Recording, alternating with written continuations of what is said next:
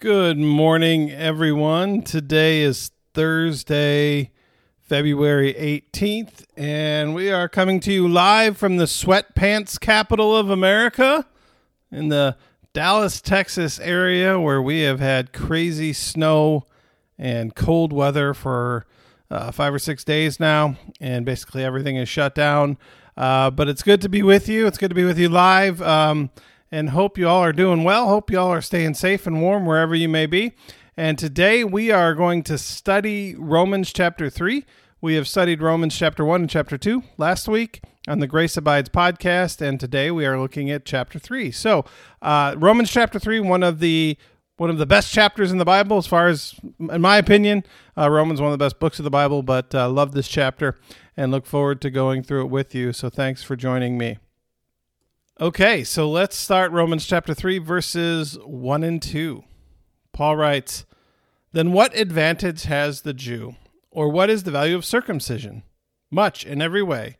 For in the first place, the Jews were entrusted with the oracles of God. And then I'm going to add verse 4. Paul writes, Although everyone is a liar, let God be proved true, as it is written, so that you may be justified in your words and prevail in your judging. So, what does that all mean? Okay. Basically, in Romans chapter 2, God says, the or Paul says there is no partiality with God. So God has no favorites. And so for the Jewish people, they're like, whoa, whoa, whoa, whoa, wait a second. We've always been God's favorite people. We've always been God's chosen people. What do you mean God has no favorites? So Paul makes this big case, you know, case that uh, it doesn't matter if you're circumcised or not. It doesn't matter if you're Jewish or not. God loves you. And so, uh, so then people are, well, what, what does it mean? What's the, why is it important to be Jewish? And what, what advantage do the Jewish people have? And Paul says, oh, a, a big one. They were entrusted with the oracles of God. God's written revelation before the time of Jesus was entrusted to the Jewish people. God gave the Jewish people the word, and that is an incredible gift. Later in uh, chapter Romans chapter 9, Paul goes on to say that that Israel not only had the word, they had the covenants, the giving of the law, they had God with them, they had the promises of God, and so they had uh, you know all these wonderful advantages that no one else had. And so to be a Jewish person was a big deal. It was a big deal. And then verse 4, although everyone is a liar, let God be proven true. Uh, it, it's a very important very important distinction that Paul is making to say if every person in the world said one thing and God says another, well, God is true and everyone else is wrong. So we are to believe what God says over anyone else, no matter what. The general consensus of humanity does not matter if it's opposite of what God says. So, as Christians, we believe what God says um, more than the opinion of humanity, which is why having the word of God is so important. And so, for the Jewish people to be given the word of God, it's a huge advantage. It's a huge deal. It's a huge thing. And so, to have the Bible, it's a huge thing. It's a big deal that we have the Bible. We have the word of God. We have the Holy Scriptures. We know what God says to be true. And so, when we see humanity talking in falsehoods, because it does, because we do, although everyone is a liar, Paul says, God is true. God is true. And so we can trust in what God says, having God's word. Very important. Verses 10 through 12. Now Paul's going to Paul's going to hammer us here. Get ready for it. Verses 10 through 12. Now the first two chapters of Romans Paul's already hammered us. He's going to hammer us again. As it is written, there is no one who is righteous, not even one. There is no one who has understanding understanding, there is no one who seeks God. All have turned aside, together they have become worthless. There is no one who shows kindness. There is not even one. There is no one who is righteous. There is no one who seeks God. There is no one who seeks kindness. Not even one. oh, thanks, Paul. So, what Paul's saying is that when God looks for righteous, God doesn't find anyone. Not because they're hiding, not because God can't see them, not because, you know, there's too many of us and it's like, oh, where's Waldo? Where's the righteous? No, it's there is no one. There is no one to be found who is righteous apart from Jesus. Uh, and so we deceive ourselves into thinking that any of us can be righteous, that any of us actually can seek after God, can seek after God's will without God doing it for us. Now, the argument has always been that, well, uh, there really is no God, right? It's just humanity throughout all of history has decided there has to be something better. There has to be something else. And so then humanity creates God, right? The, there is this desire for there to be a God. And so humanity creates God. And so doesn't that really tell us that, you know, we can seek after God? You know, because Paul says there is no one who can seek after God. Um, See, the thing is, though, is if humanity were going to seek after God, they want there to be a God, they wouldn't find the God of the Bible. They wouldn't find Jesus. Instead, they would make an idol. An idol that says what they want God to say, that does what they want God to do.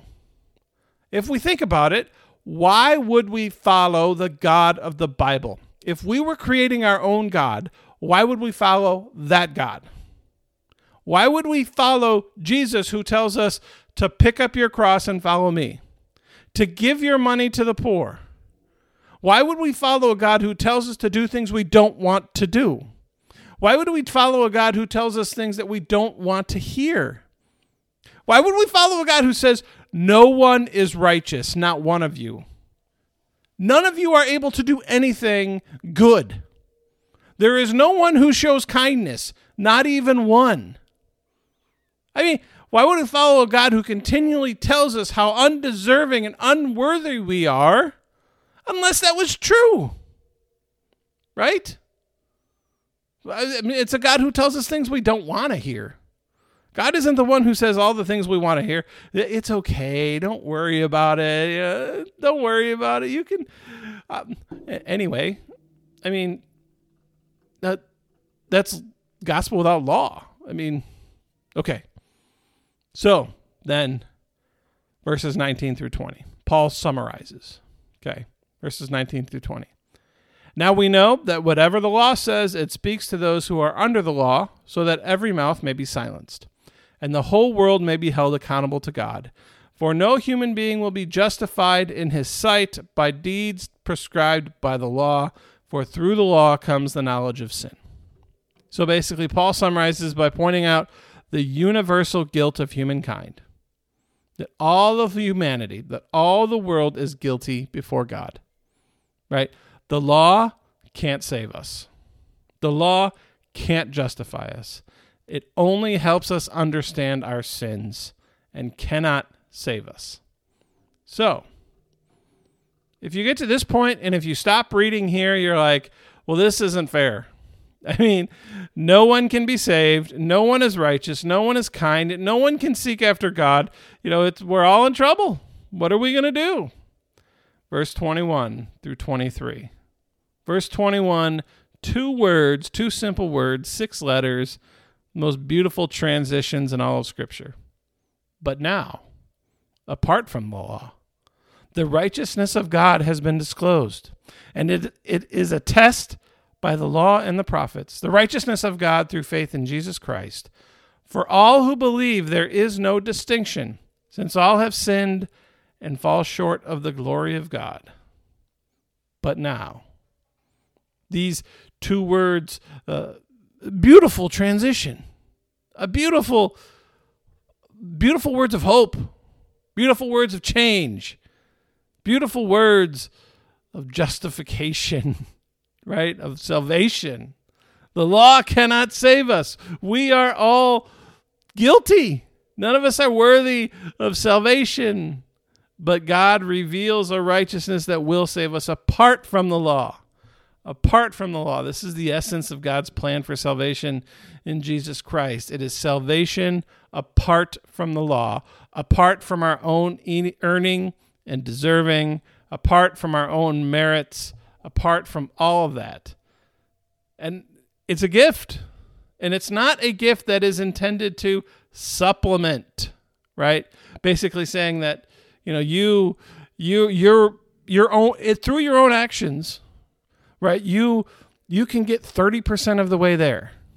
And so this law, this righteousness, this grace will fill in the other 70%.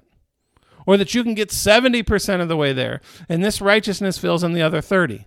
Right? It's it's the law and then a little bit of God's righteousness. No, that's not what that this is God's righteousness that takes over.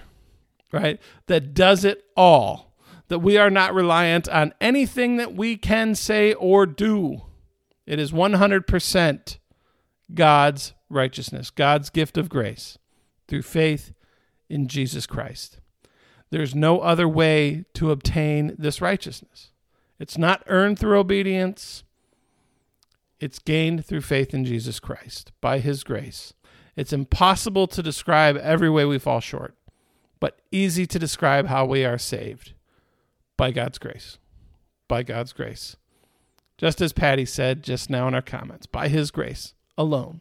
By his grace alone. That's all there is. That's all we need. It's not his grace and something else. It's his grace, period. Period. So then verses 24 through 25. They are now justified by his grace as a gift through the redemption that is in Christ Jesus, whom God put forward as a sacrifice of atonement by his blood, effective through faith. Wow. Okay.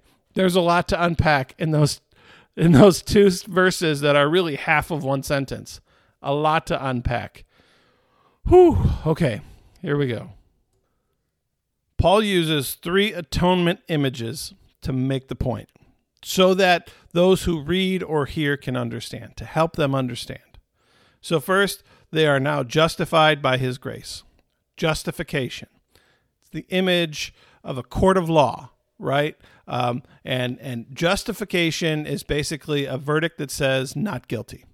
You are just you are not guilty. That's what justification is basically.